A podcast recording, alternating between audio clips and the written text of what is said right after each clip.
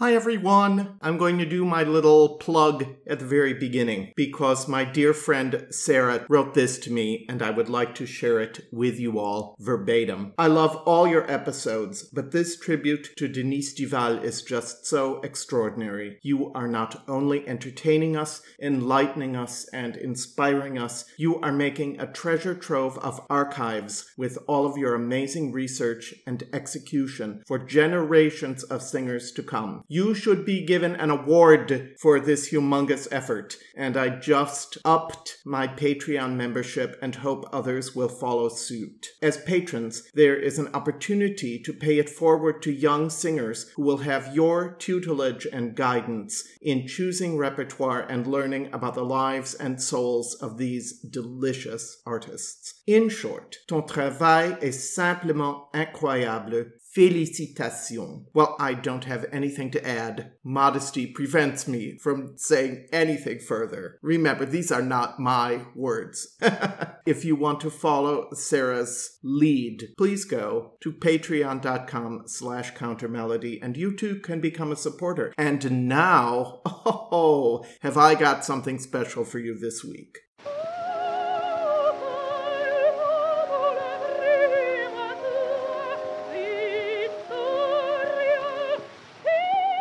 Welcome to Counter Melody, the podcast on great singers and great singing. Each week, you will encounter me, Daniel Gundlach, as your host, guiding you along a magical route that will bring us closer to the voices of those singers that most enchant and transform us, no matter what else is going on in the world out there. Thank you for joining me on that path.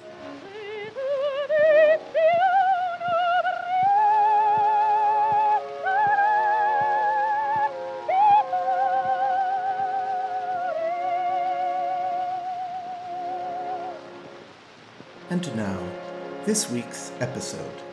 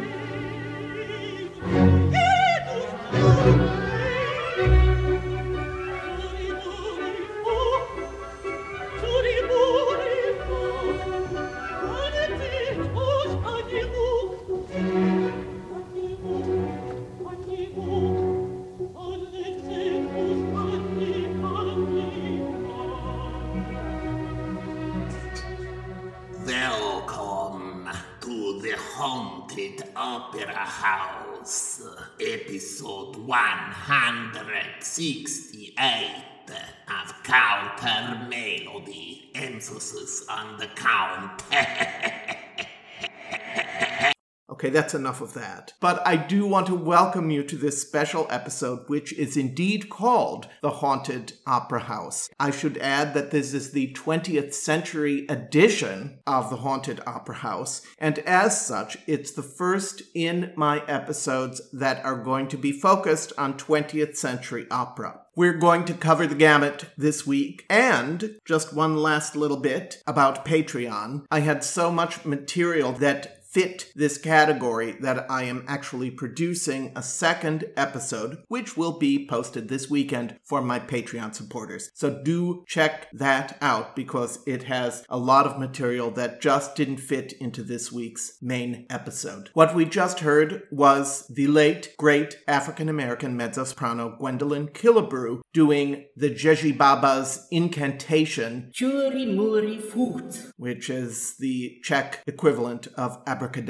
This is the spell that she casts on Rusalka in Dvorak's opera of the same title, as Rusalka has begged her to turn her into a human rather than a water nymph. We all know this doesn't turn out well. This was a live performance from Scheveningen. I love saying that. Scheveningen in the Netherlands. And the title role in this performance was sung by Teresa Stratas, whom we will hear at the end of the episode. So don't go anywhere. But till we get there, I'm going to present to you a wide range of creepy, sometimes supernatural operas. Many of them feature the devil, a couple of them feature exorcisms, some of them feature ghosts, and some of them, like the one we just heard, feature witches. Let us now turn to the classic operatic ghost story, Benjamin Britten's Turn of the Screw, which of course is based on Henry James's novella of the same title. This is a scene toward the beginning of the opera in which the unnamed governess is settling in to her new teaching position and her observation of how beautiful the setting is is interrupted by a strange feeling that something is watching her.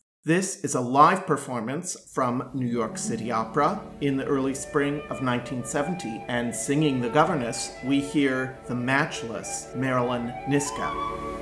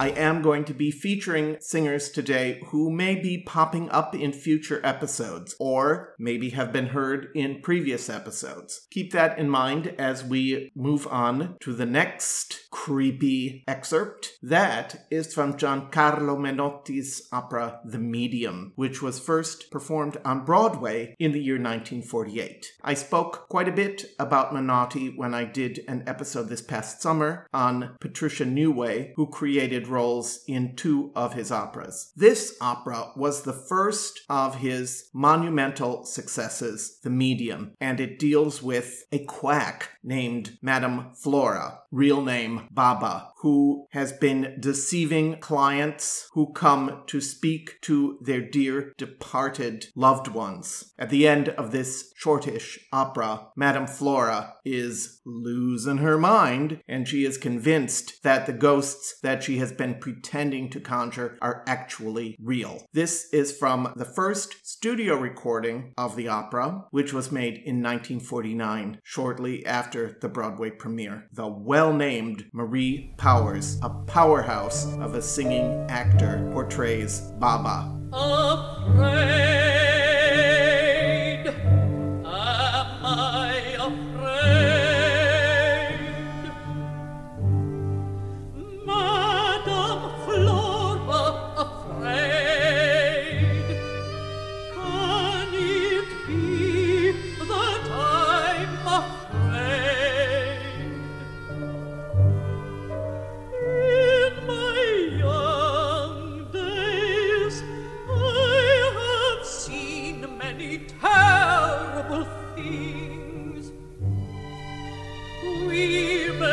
Screaming as they were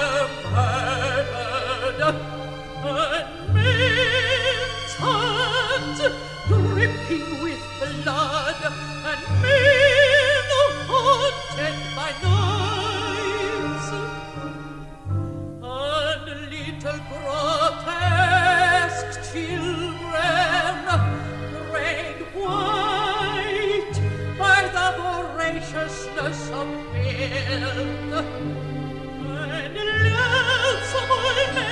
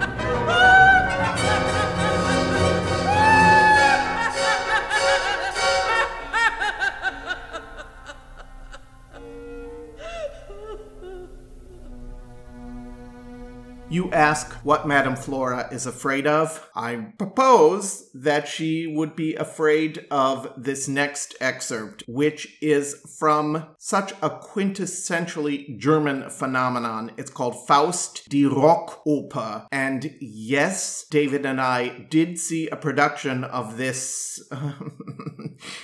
piece, and it took place in Auerbach's Keller in Leipzig, the actual scene in which the tavern scene in Goethe's Faust is set. It was a once in a lifetime experience. I say that because I have no need to ever relive it. But you, my dear listeners, get to experience 60 seconds of the first appearance of Mephistopheles, who is a bellowing heavy metal rocker who has made a career of portraying Mephistopheles.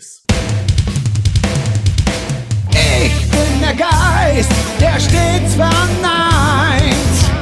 Und das mit Recht, denn alles, was entsteht, ist wert, dass es zugrunde geht.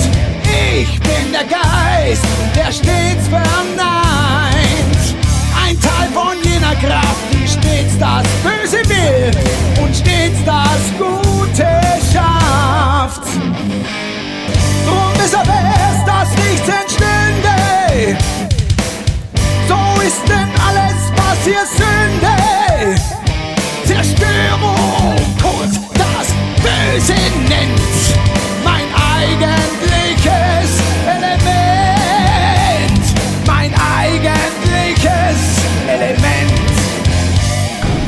Now we're going to hear several different demonic representations. Interesting that composers creating music in which the devil features assign him to various voice types. Of course, the most famous of these Mephistos, the operas by Gounod and by Boito, feature Mephistopheles as a bass baritone. And this first example that we are going to hear also presents the devil as a bass baritone. This is from Stravinsky, Auden, and Kallman's The Rake's Progress. And in this recording, the first studio recording the work received in the year 1953, Igor Stravinsky conducts the cast, which sang in the Metropolitan Opera premiere that year. As Nick Shadow, the devil, we hear Mac Harrell, the phenomenal American baritone slash bass baritone, who I believe is receiving his first airing on Counter Melody with this excerpt. As Tom Rakewell, we hear the American tenor Eugene Conley. This is the scene in which Nick Shadow comes to collect his payment from Tom Rakewell for years of service that he has performed. And what is that payment? But of course, the soul of the man that he has been serving. He takes pity, quote unquote,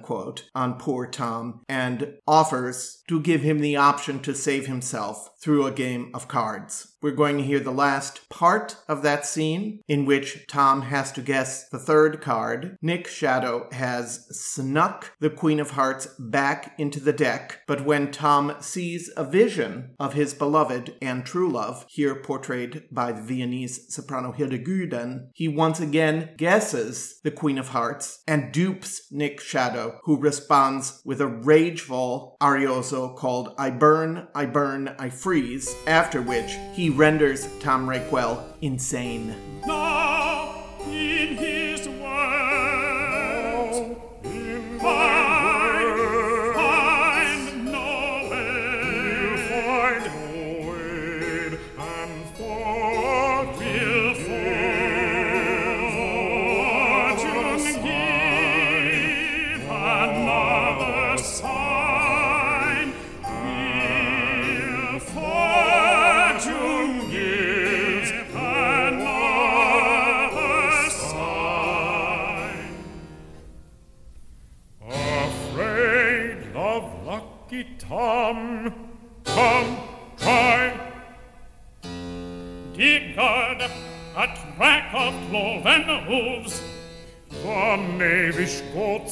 back to crop the spring's return. Return and love the banished wretched cannot now repent.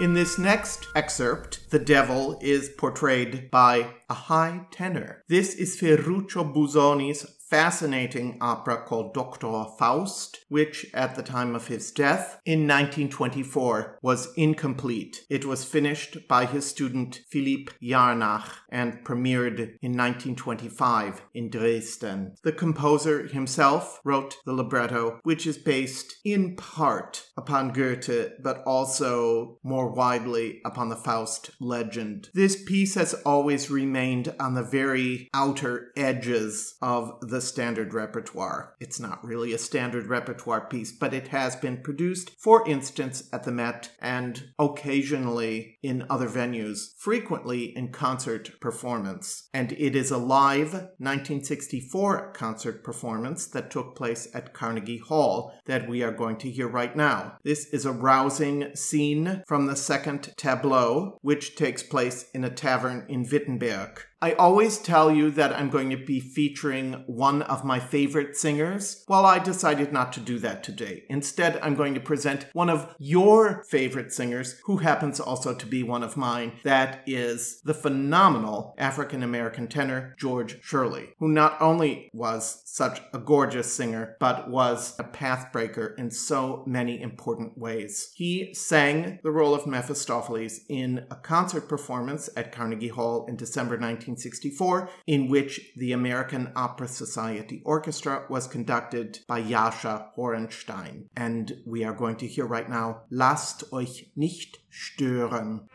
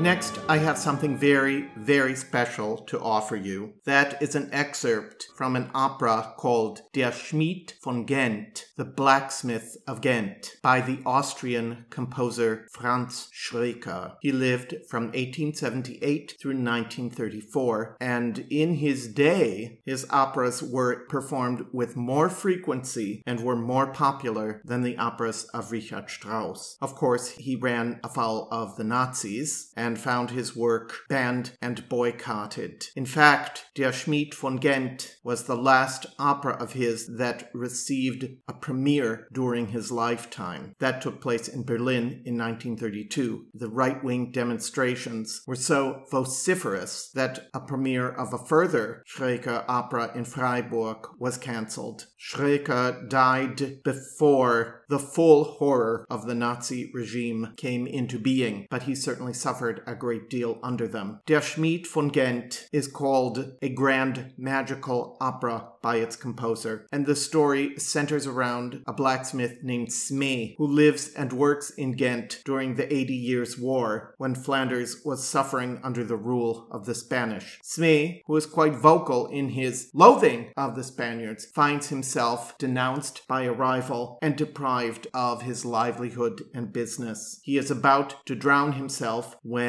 voices call to him, offering him seven years of wealth and prosperity if he will offer in exchange his mortal soul. He agrees and finds himself rich beyond his wildest dreams. Seven years pass, and the debt is about to come due. A man and a woman with a baby come into town, and Smee offers to reattach the horseshoe of their donkey. The family turns out to be the Holy Family Joseph, Mary, and the baby Jesus. They offer him three wishes, which he uses when the three spokespersons from Lucifer come to drag Smee off to hell. First, the executioner comes, then the Duke of Alba, and finally, Satan's mistress, Astarte. It's this scene that we're going to hear in a video of a recent production of the opera that was done in Antwerp. You know, I don't play present day singers very frequently, and part of that is because I'm very fussy and critical sometimes about the level of singing that goes on in the major opera houses these days. So I'm very happy to tell you that the baritone who portrays Smee and the soprano who portrays Astarte in this scene are both so phenomenal. The baritone is the British Leigh Melrose, and Astarte is the South African soprano Vuvu Mpofu. This was a video that was released in 2020, just as the pandemic was hitting the record stores, shall we say.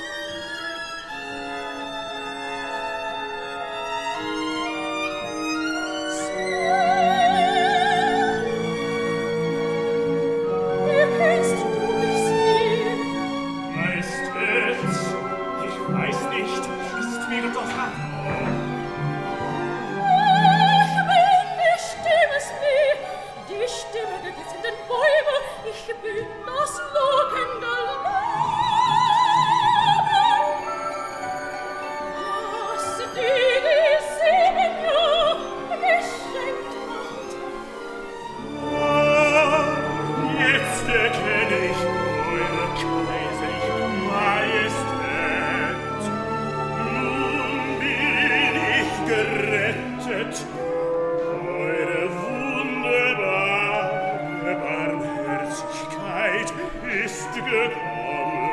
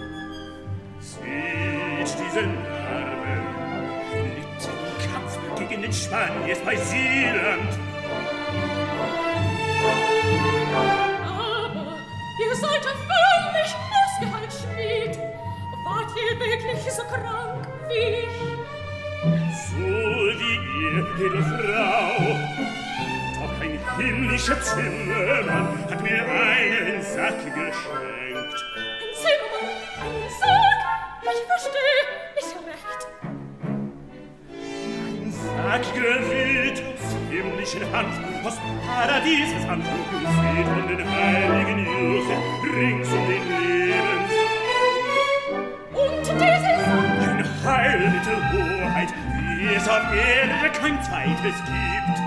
Zwanzig Leute und mehr hab ich geheilt damit. Du darfst! Das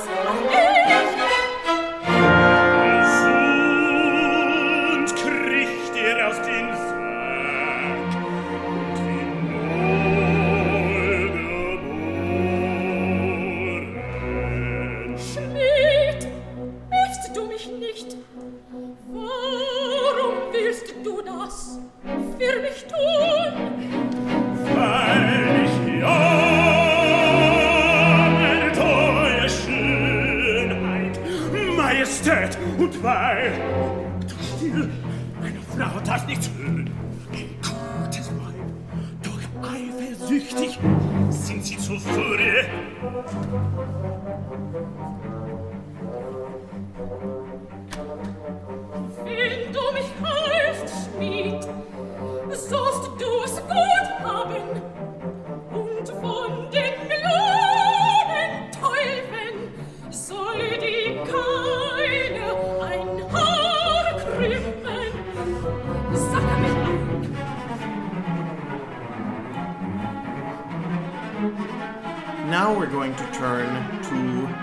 Exorcisms and demonic possessions. First, an opera by Serge Prokofiev called The Fiery Angel. The opera is based on a novel of the same title by the Russian poet, dramatist, and novelist Valery Bryusov. Prokofiev completed the opera in 1927, but it did not receive a complete performance until after his death in a concert performance in French that took place in Paris in the year 1954. I've actually read the novel. It's quite lurid, shall we say. It concerns two primary characters a strange young woman named Renata and a knight errant named Ruprecht. Renata has been visited since childhood by a fiery angel who always encouraged her to perform good deeds, but finally, at the age of 17, she asked to consummate their relationship. At this request, the angel burst into flames but agreed to return to her in human form. She is on an ongoing search to find this angel whom she is convinced has returned to earth. When she encounters Ruprecht at an inn, she begs him to help her on her search. Renata is convinced that the angel has taken human form in the person of Count Heinrich von Otterheim, and she has been stalking him. Ruprecht and Renata cast a spell to bring Otterheim to Renata. We're going to hear the scene in which they hear movement on the stairs outside their room and are convinced that it is the fiery angel in the person of Otterheim who has responded to the demonic summons. But alas, it is not. In this recording, we hear the original world premiere cast in a recording that was made in 1957, subsequent to the first performance. In the role of Renata, we hear the French mezzo slash soprano Jane Rhodes, who has been featured numerous times on the podcast. And as Ruprecht, we hear the French bass baritone Xavier Dupraz, and Charles Bruck conducts the orchestra of the Opéra de Paris.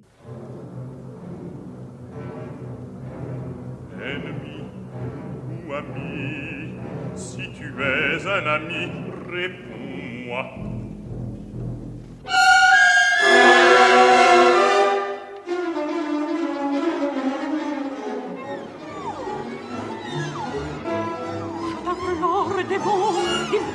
Qui frappes. Tu le connaissais, mon très cher maître seigneur, le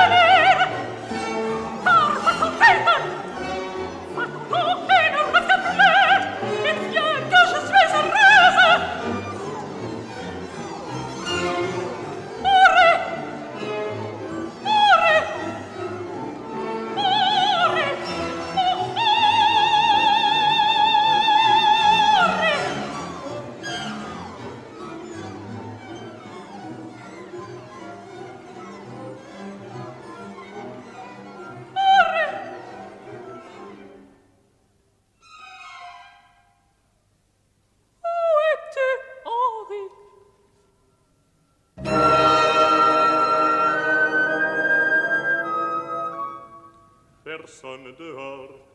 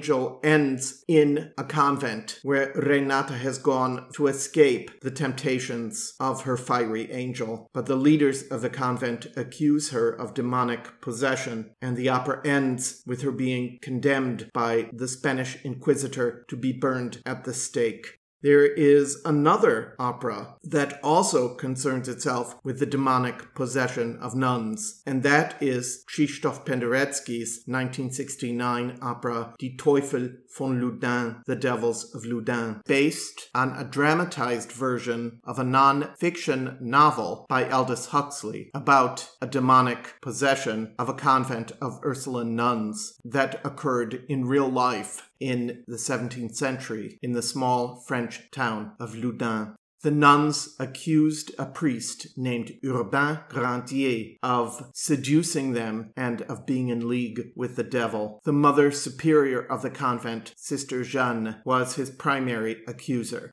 Die Teufel von Loudun premiered in Hamburg in 1969 and featured a powerhouse performance by the mezzo-soprano Tatiana Troyanos in the role of Sister Jeanne. The production had a lot of sex, a lot of nudity, a lot of shock value. I think it's an incredibly powerful piece. It was written in the jagged style that Penderecki used in his work through the mid 1970s when his compositions became more consonant. A recording of that original production was released in 1970, and we're going to hear the top of the second act, where three priests, Father Barret, Father Rangier, and Father Mignon, perform an exorcism on Sister Jeanne. As the priests, we hear the Polish bass Bernard Ładysz, the German bass Hans Sotin, and the German tenor Horst Wilhelm, and Marek Janowski leads the orchestra of the Staatsoper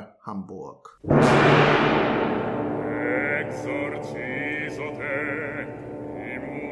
Spiritus omnis in cursi adversari, omne fantasma omnis legio, in nomine Domini nostri Iesu Christi eradicare et effugare ab hoc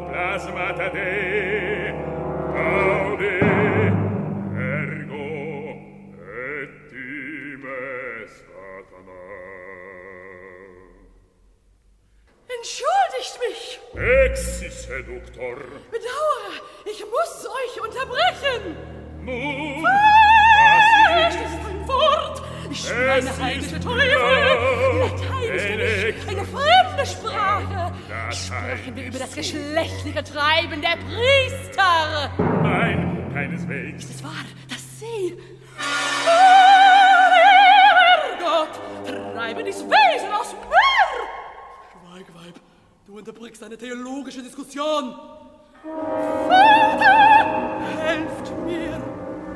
Mein liebes Kind, ich tue, was ich kann. Entscheid im Augenblick tief im Unterleib zu stecken. Sind da und Manureda, sie warten.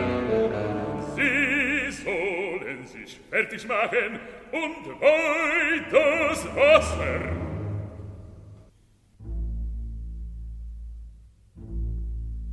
Liebe Schwestern in Christo, ich muss euch weiterhin befragen.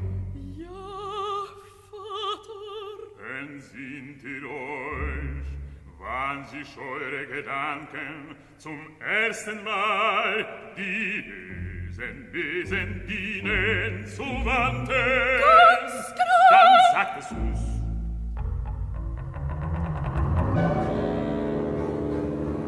Springt, springt. Es war Nacht, kein Tag mehr.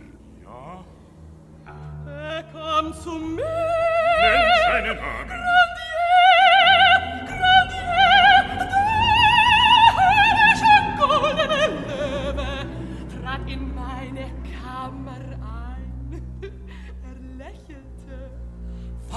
Nein!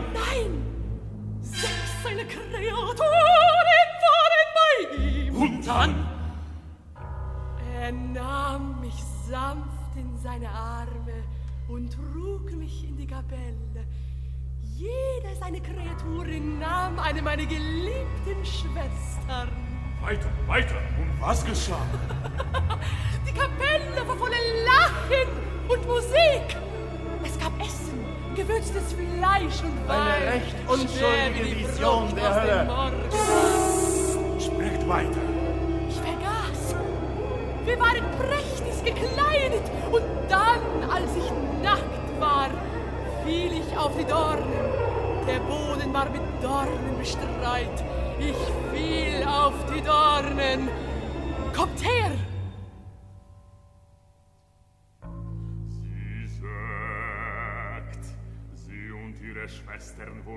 gezwungen mit ihren Leibern einen obszenen Altar zu bilden, an dem dann eine Andacht verrichtet wurde. Noch einmal! Sie sagt, Dämonen, leistete grandier Handlange Dienste und ihre geliebten Schwestern versetzten sie in Erregung.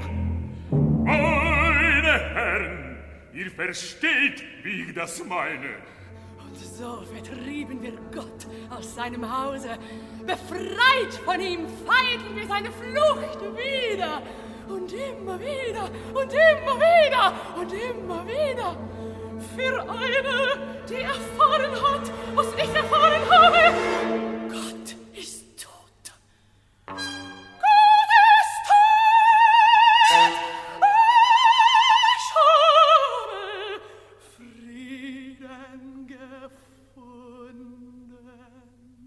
For me, the work that takes the musical prize this week is the one that in fact inspired this episode. It is Ottorino Respighi's last opera, La Fiamma, premiered in Rome in January 1934. Respighi had been looking for an opera subject that was set in Byzantium. For those of you who know a little bit about Respighi beyond the Roman trilogy, you might know that he was fascinated with musical modes, Phrygian, Mixolydian, etc. And in this, he was inspired by his wife Elsa, who was a composer as well and a former student of his. Someone suggested to Respighi that he might find a suitable subject for operatic treatment in the Norwegian drama Anna Pedersdotter, The Witch, by the writer Hans Wiers-Jenssen. If any of you know the work of the Danish film director Carl Theodor Dreyer, whose most famous film, by the way, is The Passion of Joan of Arc, you might also know his film called Day of Wrath from 1943. This has as its source material the same Norwegian play. This is about a woman whose own mother was accused of witchcraft and who marries an older minister only to fall in love with his son, that is, her stepson.